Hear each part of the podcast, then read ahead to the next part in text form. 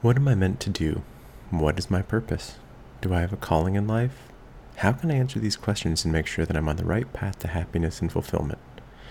These are all pretty heavy questions, and the means to answering these is going to be different for each individual. However, Ikigai is a culturally ingrained Japanese concept that is often used to describe those who have answered these questions for themselves. In this first of a five part series on career planning, we'll talk about Ikigai as a foundation for building your own career plan based on what's right for you.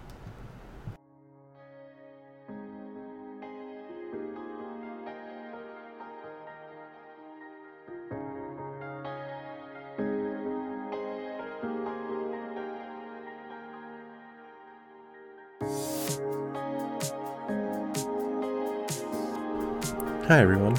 Welcome to the Progress Over Perfection Coaching Podcast.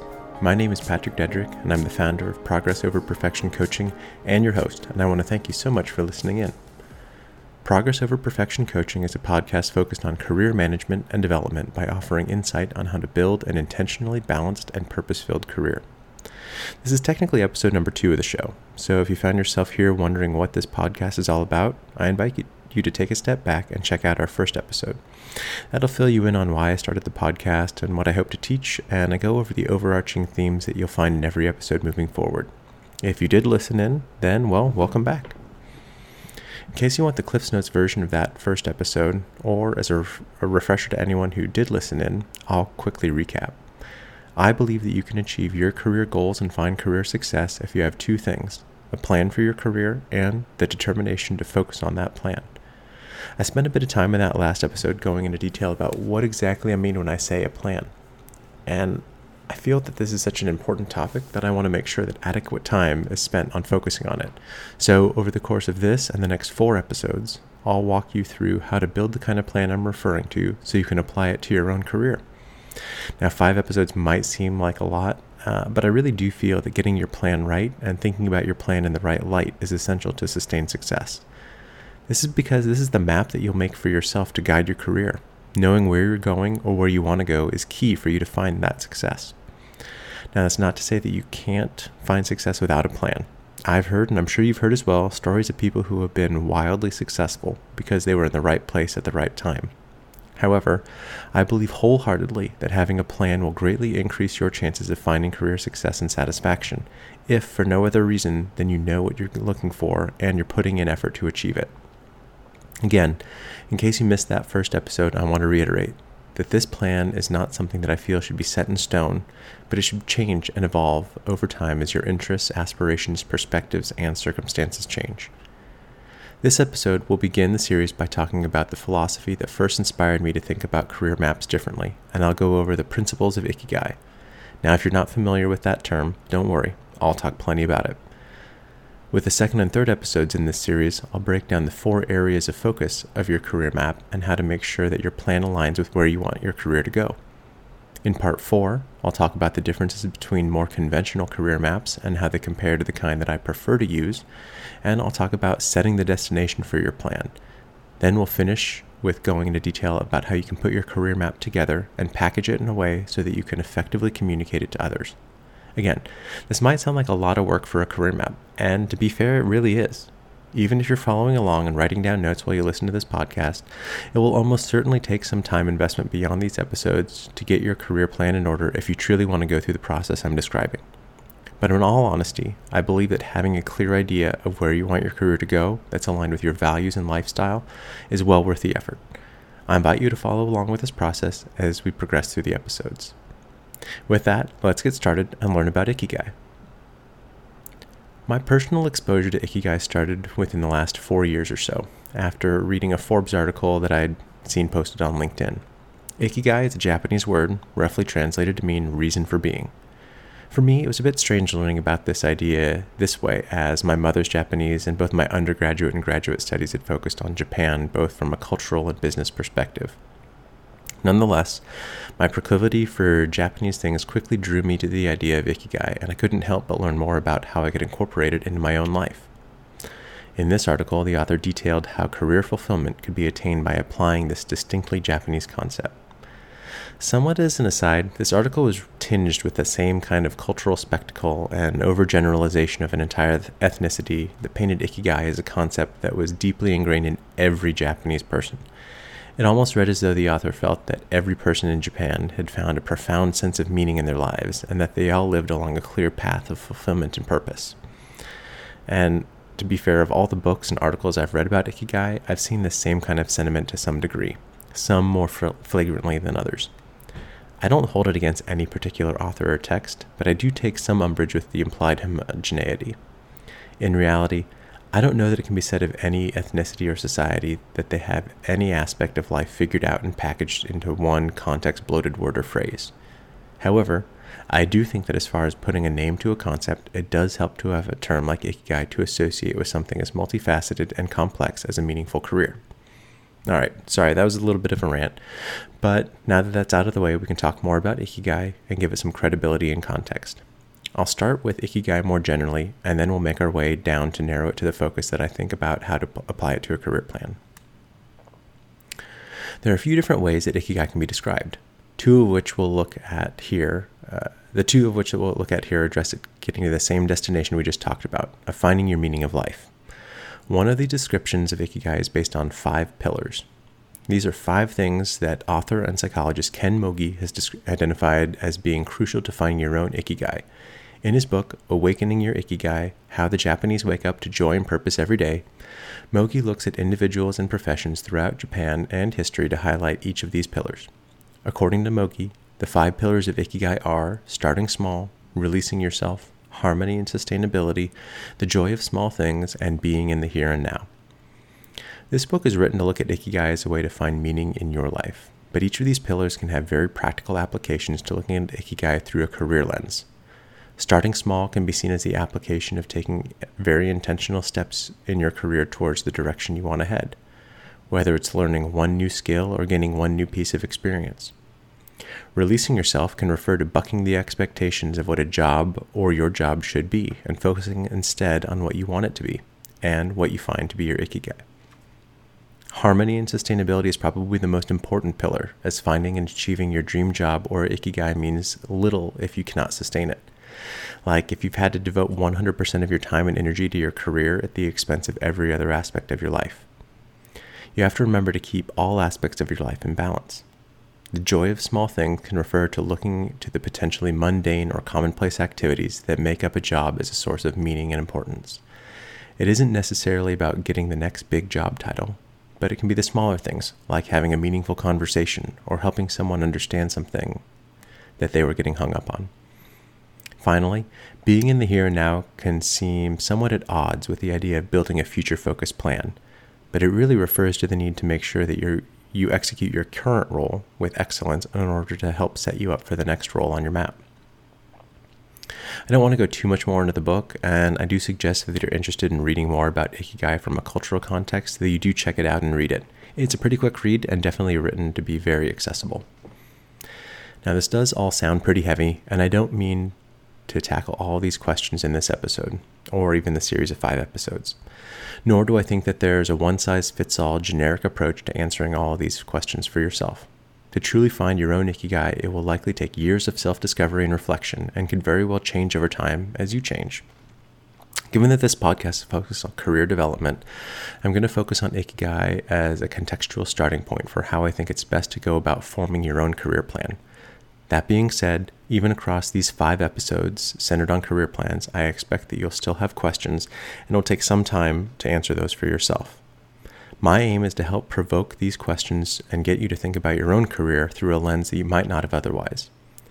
This is a way of building and working towards a career map that was pivotal for me in my own career, and I wish that I had been introduced to it sooner. It's my hope that I can bring it bring to you the same kind of productive shift in thinking that I found. So, the way that I've actually found most effective to look at a career map through the lens of Ikigai is very similar to what I found in that Forbes article I mentioned, and in most graphical representations that appear in other publications or even just a common Google search.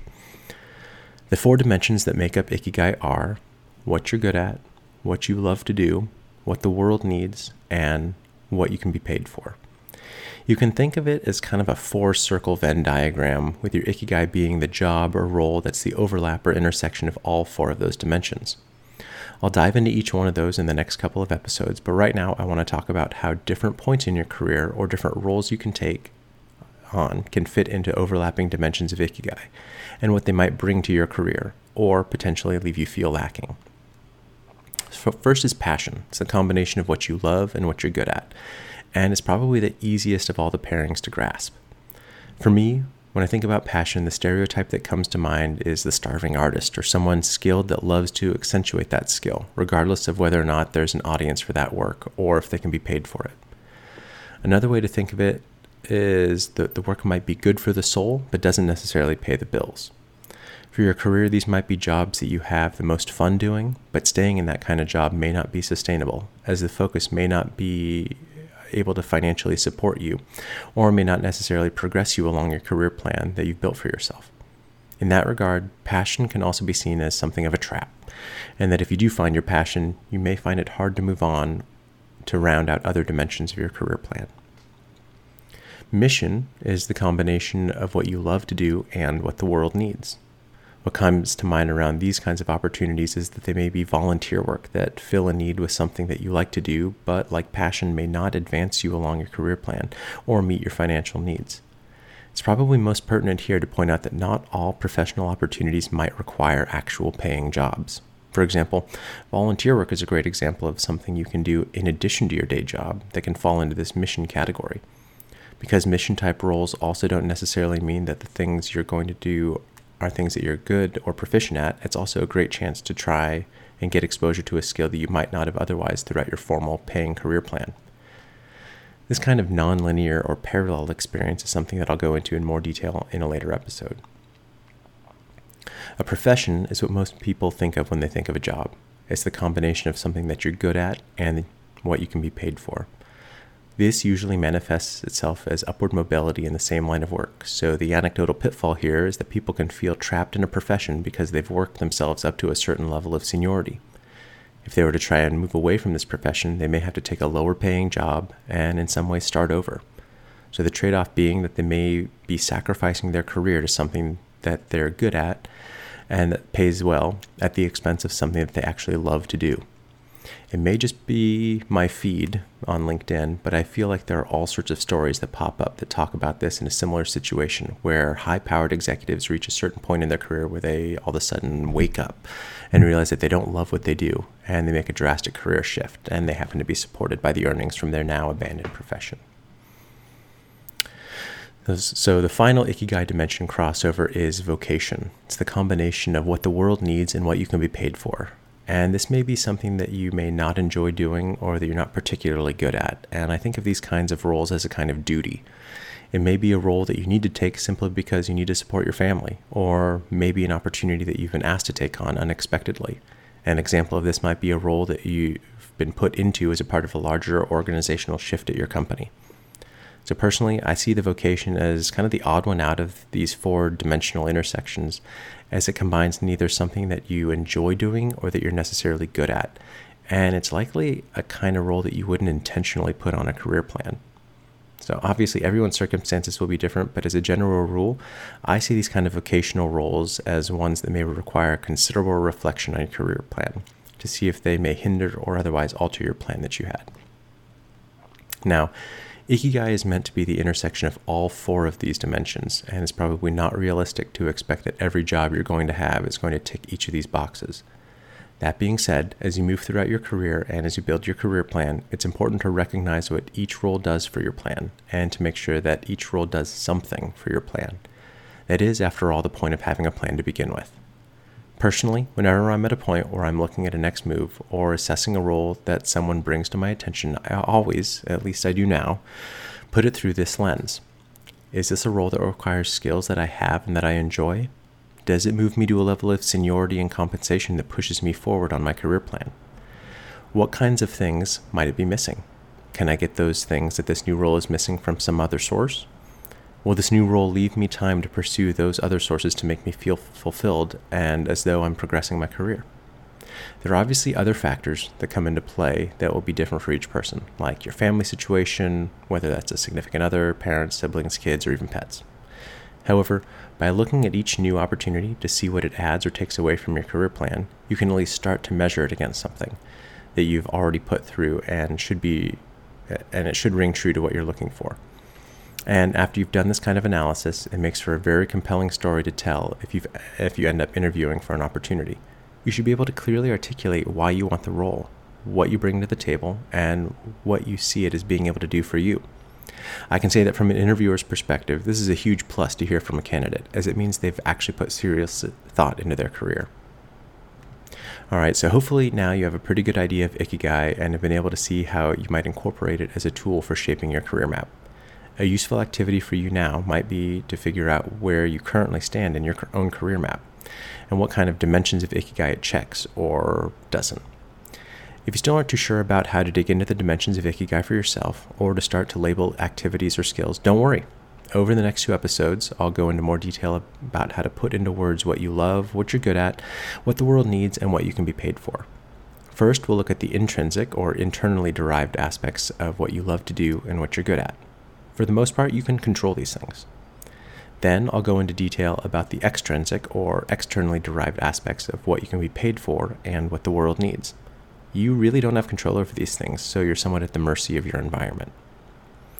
All right, so if you have any questions or comments about this episode or something I've said resonated with you, or if you have starkly different experiences or viewpoints, I'd love to hear from you. Also, if you have any ideas for future episodes that you'd like to learn more about, feel free to send me those ideas. So I can't promise a future episode on the topic, but I'll do my best. After all, I want to make sure that I cover topics that you want to hear about. You can send your ideas or comments to patrick at prgscoach.com. And with that, I'll sign off with a certain type of perfection can only be realized through a limitless accumulation of the imperfect. Thank you again for listening in, and we'll talk more in our next episode.